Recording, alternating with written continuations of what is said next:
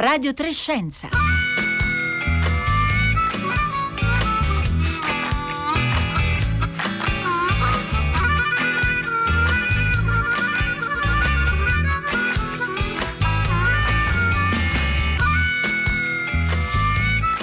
Le 11.30 e 30 secondi in questo istante. Un buongiorno da Elisabetta Tola, ben ritrovati a Radio Trescenza. Oggi siamo particolarmente emozionati noi di Radio Trescenza perché siamo tornati in studio. Sono tornata in studio alla RAI di Bologna, da dove non trasmettevo da fine eh, febbraio del 2020. Quindi dopo questi mesi di eh, collegamenti che abbiamo tenuto, lo sapete, eh, da casa, oggi appunto torniamo negli studi RAI di Bologna. Allora oggi è lunedì lunedì 17 maggio e noi eh, ci eh, immergeremo nel mondo dei videogiochi, entriamo nel mondo dei videogiochi che hanno uno scopo educativo, che vengono sviluppati con l'intento di eh, aiutare i ragazzi o i giocatori, non, non, necessariamente solo i ragazzi e le ragazze, a ehm, a, a prendere eh, le dinamiche di qualche problema complesso e magari anche ad agire su di esso e eh, ci occuperemo di videogiochi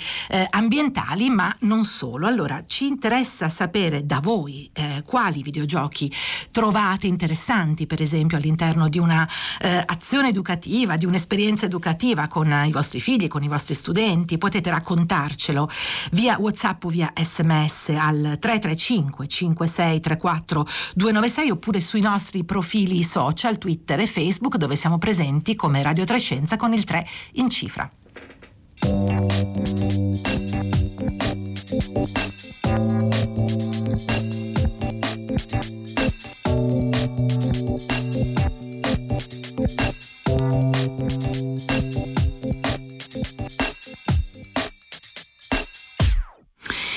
Buongiorno a Eleonora Cogo, responsabile scientifica del progetto del Centro Mediterraneo sui cambiamenti climatici che ha portato allo sviluppo del videogioco Change Game. Buongiorno Eleonora Cogo. Buongiorno, buongiorno a voi. Grazie per essere con noi oggi. Entriamo proprio subito nel merito di Change Game. Che tipo di videogioco è? Allora, Change Game è un gioco che noi abbiamo creato per sostanzialmente trovare un, un, uno strumento diverso per parlare dei problemi dei cambiamenti climatici.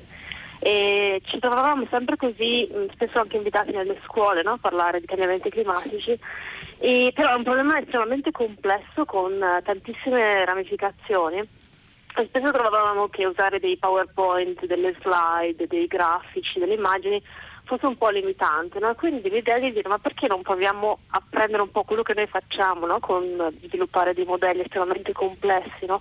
che simulano il funzionamento del nostro pianeta e cerchiamo di, di farne diciamo, una versione mini però per permettere sostanzialmente ai ragazzi di giocare, di immergersi in, in questo piccolo mondo virtuale, di vedere cosa succede se intraprendono scelte diverse. E quindi non soltanto diciamo, una lezione frontale sul cambiamento climatico, ma un approccio immersivo, diverso, proprio in prima persona, in soggettiva, come si dice appunto nel mondo dei videogiochi, Eleonora Cogo. Esatto, esatto. Infatti siamo partiti poi, mh, abbiamo diciamo, messo assieme in una, in una, stanza degli esperti di videogiochi, abbiamo messo gli scienziati del clima, dei giocatori, degli educatori e siamo, abbiamo sviluppato tutti assieme insomma, diciamo, questo, il, il concetto di gioco sulla quale poi abbiamo creato Change Game. Che sostanzialmente è un gioco che eh, ricorda un po' i, diciamo, i, city building games, no? Quindi praticamente il giocatore è portato a crescere, a far crescere una città e quindi a gestire acqua, cibo, industrie, come produce energia, eccetera. La particolarità di questo gioco però è che ad ogni azione è associato un aumento o una diminuzione di emissioni, no? Quindi mano a mano che aumentano le emissioni della città, aumenterà poi la temperatura del pianeta e il giocatore poi si dovrà trovare anche ad affrontare disastri che diventano più intensi, più frequenti e quindi poi mettono a repentaglio il progresso della propria città. Allora, le chiedo subito, eh, intanto il gioco esiste già, quindi quante sono più o meno le persone con cui l'avete testato o che stanno giocando?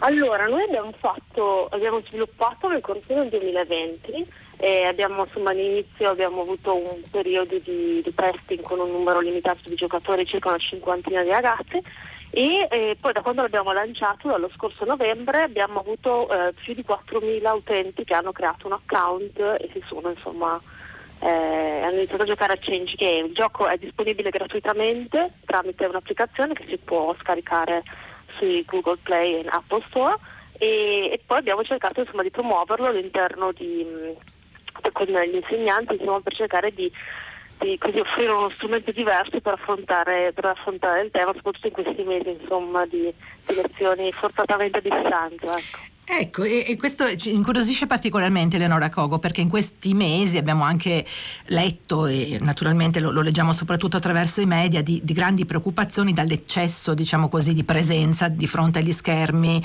eh, per eh, gli studenti e le studenti, proprio per il fatto di, di avere già, diciamo, eh, la scuola che, che, è traslata in modalità a distanza. Qual è stato invece il tipo di accoglienza che hanno riservato al vostro gioco gli insegnanti? L'hanno, diciamo, accolto come uno strumento in più o c'è anche una preoccupazione secondo lei per ancora una volta una modalità diciamo, di, eh, di, uso mh, della tecnologia all'interno di un, di un processo educativo? No, diciamo che forse proprio per il periodo eh, particolare in realtà la, la, ricezione che abbiamo avuto è stata abbastanza positiva, no? nel senso che comunque eh, essendo costretti a lavorare eh, in maniera, in maniera virtuale, in maniera a distanza, questo sicuramente l'hanno apprezzato come come, come diciamo, uno strumento in più e quindi che li ha aiutati comunque in un momento in cui dovevano poi convogliare tutte le loro attività online.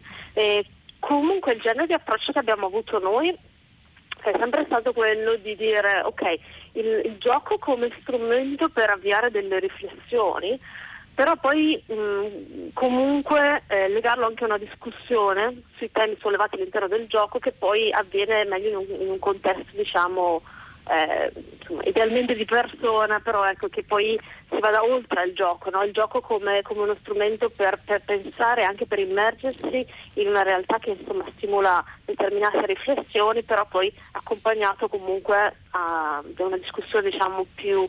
Ehm, in presenza e che cerca poi di ricollegarlo alla realtà, no? Perché comunque noi ovviamente nel gioco riportiamo tante tematiche, e, però ecco, non sono prese, non, sono, non è un gioco inventato, è comunque un gioco che, che, che, è basato su dati scientifici e che poi insomma, vuole anche un po' riportare la discussione e dire ok, cosa significa questo nel mondo in cui viviamo oggi, nella nostra città, eh, nel nostro pianeta e cosa significa per diciamo, la, la, la trasformazione che dovremmo intraprendere nei prossimi 10-20 anni.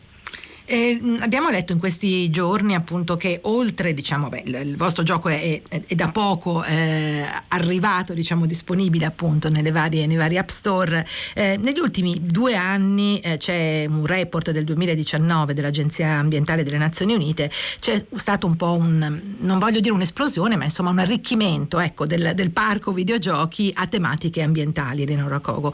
Immagino abbiate avuto modo forse anche di vedere cosa era già di disponibile rispetto poi poi alla possibilità appunto di produrne uno nuovo. Mm, cos'ha di particolare Change Game rispetto ad altre, eh, ad altre cose che esistono già e che sono anche molto monotematiche? Adesso ce n'è uno sugli insetti impollinatori, uno sulla biodiversità animale, ce ne sono diversi su problematiche eh, di biodiversità marina e via dicendo. Voi cosa, che scelta avete fatto? Allora, eh, sì, innanzitutto siamo proprio partiti anche noi con, uh, facendo insomma, diciamo, un vino in studio di ok, che cosa c'è fuori del mercato e eh, insomma, per evitare di ricreare una cosa che già esistesse. In realtà nel, nel, fare questo studio ci siamo resi conto che appunto ci sono molti giochi, noi abbiamo guardato ovviamente nello specifico cambiamenti climatici che affrontassero sia il tema della riduzione delle emissioni che eh, della gestione degli impatti dei cambiamenti climatici abbiamo notato che in realtà molti giochi eh, tendevano diciamo, a focalizzarsi su un aspetto, no? E che insomma, sicuramente è più semplice mh, focalizzarsi, magari insomma, approfondire un argomento e, e, quindi focalizzarsi su quello. Quello che noi invece volevamo fare era proprio un po' mettere, provare, è stata anche un po' una sfida non, non banale, ma diciamo mettere, eh, cercare proprio di rappresentare invece la complessità di questo problema no? e delle, tutte delle ramificazioni. Infatti nel gioco sostanzialmente che è un gioco che poi si può ehm, giocare in multiplayer, no? cioè vari giocatori possono giocare contemporaneamente sullo stesso pianeta, ognuno gestisce una città e la particolarità di questo gioco è che poi appunto le emissioni, eh, l'innalzamento della temperatura del pianeta non è dato dall'emissione della singola città, ma dalla somma di tutte le emissioni delle varie città che stanno a giocare, no? che è un po' quello che ovviamente eh, succede anche Avviene. nel nostro pianeta reale e quindi anche stimolare la riflessione sul fatto che appunto non c'è nessuno che da solo può eh, risolvere questo problema e eh, comunque richiede anche poi collaborazioni eccetera. In più abbiamo aggiunto diciamo, alla, tutta la componente emissioni, innalzamento della temperatura, eccetera, tutto quello che poi riguarda da un lato l'aumento dei disastri che quindi poi rallentano o rendono più difficile il proseguo del gioco, no? quindi anche invitandole a riflettere su quelli che sono poi gli impatti, per esempio l'agricoltura, piuttosto che sulla salute, eccetera, ma poi anche tutto il tema delle soluzioni, no? cosa posso fare per decarbonizzare, eh, agire in termini di tecnologie, agire in termini di cambiamenti di comportamenti, eccetera, adottare soluzioni basate sulla natura e quindi ci sono poi tutta una serie di soluzioni che il giocatore può mettere in atto da un lato per ridurre le emissioni e dall'altro per adattarsi ai cambiamenti climatici e lo può fare giocando sia all'interno della propria città ma anche collaborando con gli altri giocatori. No? Quindi è un, comunque un gioco che diciamo, punta sull'aspetto più cooperativo e collaborativo che non con, su quello competitivo, Eleonora Cogo. Sì, in realtà noi nel gioco lasciamo abbastanza libertà, nel senso che non c'è una via, una via unica che un giocatore può seguire, non cerchiamo neanche di guidarli necessariamente, beh, insomma uno poi si trova un po' costretto perché quando poi ovviamente inizia a aumentare la temperatura si rende conto che non è proprio un bel pianeta su cui, su cui vivere e abitare.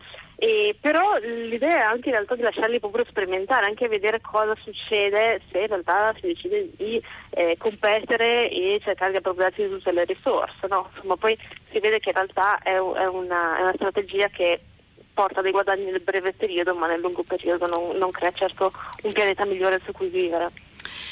Allora, eh, ci chiede Maria al 335 5634 296 per quale età è adatto Eleonora Cogo. Voi forse avete puntato proprio sul mondo della scuola, però se ci vuole dare un'indicazione di, di età, eh, che fascia scolastica sì. o che età di, di giocatori? Sì, noi l'avevamo pensato pensando diciamo, a dei ragazzi un po', un po grandi, nel senso l'avevamo, ci avevamo orientati su ragazzi che avessero almeno 12-14 anni e con l'idea che poi fosse anche interessante per diciamo, un pubblico più adulto. E in realtà poi l'abbiamo anche testato con ragazzi più giovani delle scuole medie e comunque abbiamo visto che in realtà insomma, il gioco in sé non richiede nessun particolare prerequisito, no? anche rispetto a a conoscenze nel campo del clima, eccetera. È un gioco fatto così perché chiunque possa giocare liberamente. Ovviamente ci aspettiamo che poi certe discussioni sulla complessità e quant'altro siano più facili in una classe, magari insomma delle superiori piuttosto che su, con ragazzi più giovani, però insomma nulla vieta che si possa anche proporre a un pubblico più giovane. Più, un pubblico più giovane. Allora, noi ringraziamo Eleonora Cogo, la, ricordo è responsabile scientifica del progetto del Centro Mediterraneo sui cambiamenti climatici, che appunto ha portato allo sviluppo di questo videogioco Change Game. Invitiamo naturalmente molti dei nostri ascoltatori e ascoltatrici a testarlo. Trovate anche il link sui nostri profili social e sul nostro sito, eh, perché appunto un gioco gratuito permette mettersi anche eh, in gioco, scusate eh, la, la, ripetizione, però per capire anche come eventualmente eh, agire in contrasto alla crisi climatica. Grazie Eleonora Cogo. Grazie a voi. E io vi chiedo di continuare a scriverci, a scriverci al 335 5634 296 raccontandoci anche quali videogiochi avete giocato e quali avete trovato educativi e interessanti.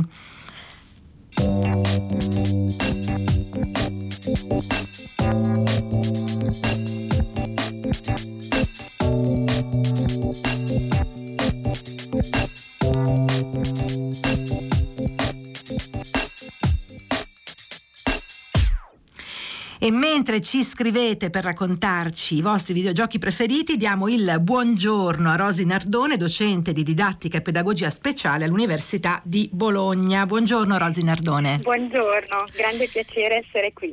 È grande piacere per noi averla, eh, abbiamo, mm, l'abbiamo avuta in passato proprio per parlare Infatti. di videogiochi, ma oggi abbiamo un po' questa occasione particolare di focalizzarci su questa categoria di videogiochi. Diciamo che appunto anche dai dati che, eh, che vediamo pubblicati dall'Agenzia Ambientale delle Nazioni Unite, che addirittura ha promosso una vera e propria alliance, Playing for the Planet, questo è un caso specifico naturalmente, sono i giochi ambientali, ma l'intera industria dei videogiochi sta eh, puntando molto sui eh, giochi diciamo educativi, Rosi Nardone, forse educativi è anche un eh. po' restrittivo, un po' riduttivo come termine. Esatto, esatto. Chi un po' conosce i, così, il mio approccio dei miei studi in ambito pedagogico, poi appunto dei videogiochi, sa che io un po' soffro ogni volta che sento definire eh, con questo aggettivo in più no? la parola videogioco, perché credo che bisognerebbe avere il coraggio di mh, mm, considerare il videogioco ormai, che non è più così nuovo come strumento, eh, ha già un po' la sua maggiore età molto avanzata. Eh, valorialmente come consideriamo i giochi in educazione, cioè se il valore del gioco, del giocare ormai è consolidato ed è indiscusso dal punto di vista formativo, qualsiasi sia il gioco tradizionale di cui stiamo parlando, dal gioco in scatola al gioco libero, eccetera, dal gioco di stimolazione eh, con bambolotti o costruzioni, ecco, facciamo ancora fatica a pensare al videogioco in quanto tale come strumento con grandi eh, potenzialità o caratteristiche anch'esso ehm, formative, ovvero costru- come un mediatore, come il gioco analogico, che ci immerge in una simulazione, qualunque essa sia, di fantasia o di realtà. Quindi diciamo che proviamo a non metterci educativo vicino, vediamo cosa succede. Ecco, allora per non fare, per non fare questo errore o comunque per non mettere per forza questo, eh, questo aggettivo, diamo un po' i numeri, eh, Rosi Nardone, 2, 2,3 miliardi, 2,5 circa, Già. insomma miliardi di persone che giocano, quindi una fetta importante nel Infatti. mondo, diciamo anche distribuita in maniera abbastanza ehm, uguale tra i vari sì. continenti e i vari paesi. E metto anche la cifra perché è corretto renderci conto della dimensione anche economica, 140 miliardi di dollari la stima del mercato. Parliamo di un mercato addirittura eh, precedente, più importante per esempio rispetto al mercato del cinema o comunque dei, dei prodotti eh, mediatici tradizionali. Tanto che appunto nel report delle Nazioni Unite si dice forse potremmo cominciare a immaginare che l'industria dei videogiochi nel suo complesso, ma insomma eh, immaginare que- questo tipo di, di, di, giochi che possono avere anche diverse funzioni, che facilitano una riflessione, una, un sì. lavorare insieme, eccetera, potrebbero quasi essere un, il prossimo media eh, di servizio pubblico su cui puntare l'attenzione provocazione, è un po' una provocazione, però...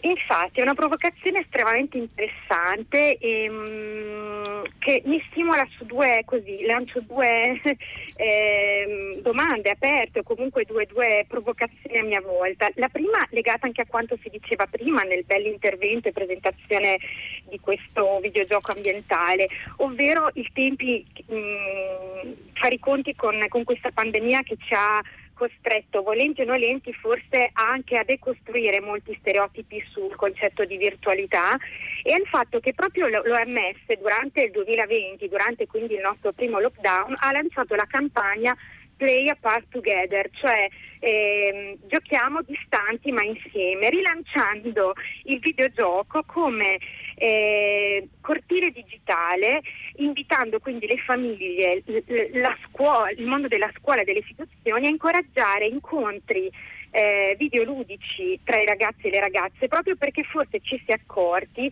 che possono riservare mh, mm, un servizio appunto di eh, spazio non solo di mh, mm, divertimento che il divertimento e il piacere, il mondo del divertimento è di per sé formativo in quanto ci mette eh, in una relazione di conoscenza sia di noi stessi, delle nostre emozioni in relazione dei contenuti in gioco, appunto, ma anche per la sua dimensione strettamente di socializzazione, perché eh, il videogioco come strumento, come linguaggio proprio mediatico, ehm, è un videogioco in relazione sempre con una socializzazione sia rispetto a dei contenuti o a delle esperienze pregresse che abbiamo di vita. Infatti io credo che sia uno strumento di apprendimento, eh, per dirla alla Dewey, interessante perché mette in gioco apprendimenti collaterali, ci chiede di eh, mettere in gioco quello che già noi un po' sappiamo e proviamo e abbiamo come idea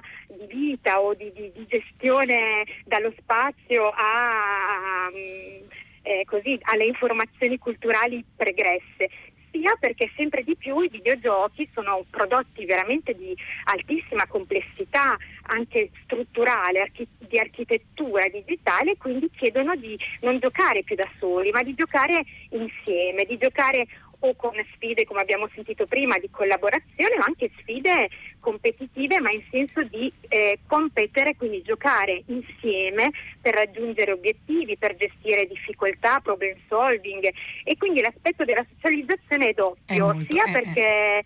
si gioca insieme, sia perché diventano tra gli adolescenti, e sono tante le ricerche che ce lo raccontano, oggetto di discussione, quindi producono dialogo, ecco. si dialoga intorno. Si dialoga e questo è un punto che forse ehm, molti eh, diciamo degli adulti che hanno un adolescente nei, nei, dintorni possono verificare eh, ascoltando anche a volte pezzi di questi dialoghi esatto. perché eh, a volte anche eh, emergono veramente osservazioni eh, interessanti. Allora ci scrivono diversi ascoltatori sì. al 335 5634 296.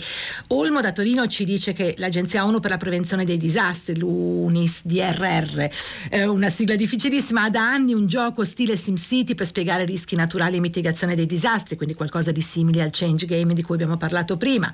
Poi eh, c'è chi eh, ci dice io giocavo con Age of Empire da ragazzo ed è così che mi sono appassionato alla storia, ho imparato molto della storia medievale europea. Poi però eh, ci sono anche dei eh, due messaggi che ci dicono io non ho mai avuto a che fare con i videogiochi, devo ritenermi limitato. Questo è Lorenzo da, da Padova e eh, Michela da Torino dice eh, sembra impossibile, non ho mai giocato a un videogioco, ho sempre pensato fossero molto diseducativi, oggi scopro che possano avere anche un alto valore pedagogico e poi eh, invece Nino da Taranto ci dice io ho abbandonato questo mondo una trentina di anni fa ma vedo praticare adesso figli, nipoti eccetera, nella gran parte dei casi ritengo abbiano quasi nulla di educativo e però eh, stimo e apprezzo parzialmente chi invece si sforza di avviare processi educativi con i videogiochi ma la vedo dura.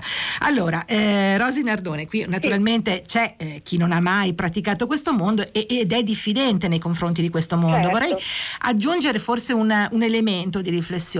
Il, il, videogioco consente anche di sbagliare, laddove esatto. eh, appunto magari nella, nella, vita reale, quando ci si trova a giocare con delle variabili così complesse, l'errore può costare molto caro. Esattamente, proprio questo. Ehm, a parte che sarebbe interessantissimo avere il tempo di addentrarci perché eh, spesso quando si dichiara di non aver mai videogiocato in realtà non è del tutto vero, cioè abbiamo praticato forme videoludiche forse senza pensare che fossero videogiochi, quindi sarebbe anche interessante andare a ricercare di più no? in questo senso su, rispetto alle proprie esperienze. E l'errore è al centro, ne fa eh, alla Rodari, potremmo dire, una qualità.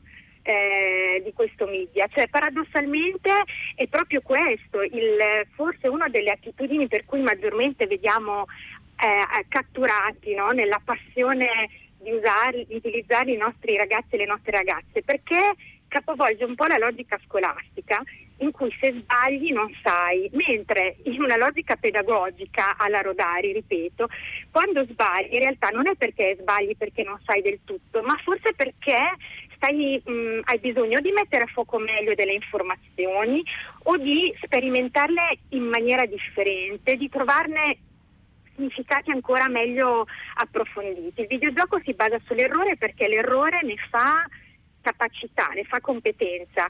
Ci sono videogiochi per cui eh, hai il piacere di sbagliare perché puoi eh, rientrare nel gioco e vivere con, in maniera differente delle, ad esempio delle azioni o delle risposte a indovinelli o a strategie.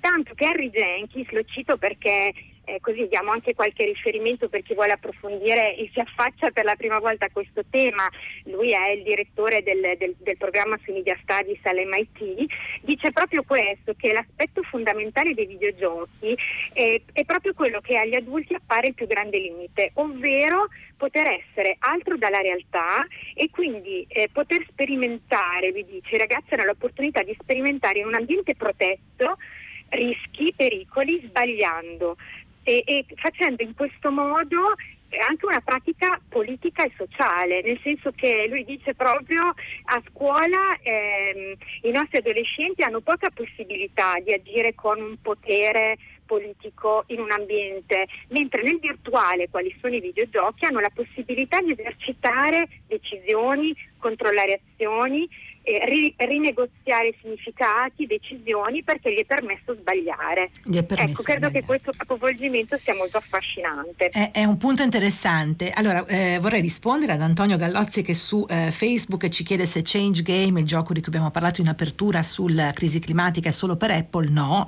è eh, disponibile su entrambe, diciamo così, le piattaforme eh, iOS e Android, quindi si può tranquillamente trovare e chiede perché la scuola non utilizzi software open source. Qui entriamo su un, su un, un terreno molto Eh, complesso che abbiamo affrontato molto. tante volte perché ehm, poi appunto lo sviluppo di un videogame richiede anche tante componenti diverse, tra cui, Esatto. Come diceva anche Leonora Cogo, prima è importante anche proprio la qualità, eh, per esempio, della grafica. Ma Esatto. eh, invece Giorgio Roberto Gimpianti ci segnala un gioco in cui dice eh, si gioca, eh, diciamo, terroristi e soldati, si preparano, le vittime sono solo civili, cioè sono i giochi di simulazione di eh, guerra o comunque Sì. di, eh, di uccisione. Ecco, qui diciamo è chiaro che questo è uno esattamente dei temi che viene spesso sollevato, il gioco Certo. violento che in questa mh, facilità della simulazione può anche indurre a pensare appunto che sia poi facile eh, andare per esempio a uccidere qualcuno, a compiere un'azione violenta. Rosi Nardone, come si può, eh, o meglio, eh, che, che opinione ha lei in merito al fatto che effettivamente una- una- c'è un certo numero di giochi che sono stati segnalati come giochi violenti?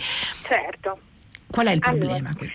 Eh, questo eh, aprirebbe altri capitoli di Certo. trasmissioni intere ovviamente, quindi cercando di non banalizzare una tematica così grossa e importante, ovvero la rappresentazione della violenza. In fondo siamo in questo grande tema che abbraccia ovviamente non solo l'ambito dei videogiochi, ma in generale la- l'ambito dei media, dell'arte e da sempre, no? in fondo una- un tema eh, caldo e mai risolto del tutto.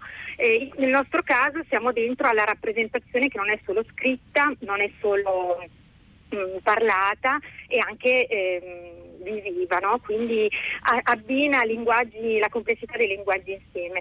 Diciamo che ehm, come in ogni ambito di produzione narrativa, anche nel mondo videoludico esistono dei brutti prodotti, sia in senso estetico che in senso diciamo di, di- di contenuto, ma anche che è il terzo fattore da tenere presente nel come si gioca, cioè nel gameplay. Ci sono videogiochi proprio fatti malissimo. Eh, e per- perché dico questo? Perché in realtà eh, la violenza mh, rappresentata in un videogioco, penso uno sparatutto all'esempio che ha fatto l'ascoltatore, ehm, è più pericolosa laddove diciamo non è una violenza funzionale alla struttura delle regole del gioco. Cosa voglio dire? Che se diventa il fine mh, fine a se stesso, cioè voglio metterti in una situazione di simulazione narrativa che ti porti a essere violento solo per essere violento, ma senza che abbia un aggancio no? eh, alla, alla dinamica ludica. D'altronde sappiamo bene no? che se voglio giocare a un gioco di guerra, la guerra nella storia per svolgersi ha, ha avuto delle regole che riguardano ehm, combattimenti e violenze, Certo. quindi dà significato alla spiegazione, alla narrazione di quella storia, ma se non la metto dentro a una cornice di senso, di regole, del gameplay, di narrazione, ecco che diventa, come dire, una rappresentazione povera, pericolosa in, senso- in Pericolosa, questo mm. senso, ma laddove ha un aggancio nello svolgimento delle regole, io penso sia comunque eh, questo il vero apprendimento, cioè come stare dentro alle regole del gioco. Una battuta in chiusura, Rosi Nardone, abbiamo Sì. proprio pochi secondi. Eh, l'aspetto del- dello stare con chi gioca, per esempio nel particolare se sono ragazzi, l'avevamo già toccato altre volte, è importante anche il riragionare sul gioco.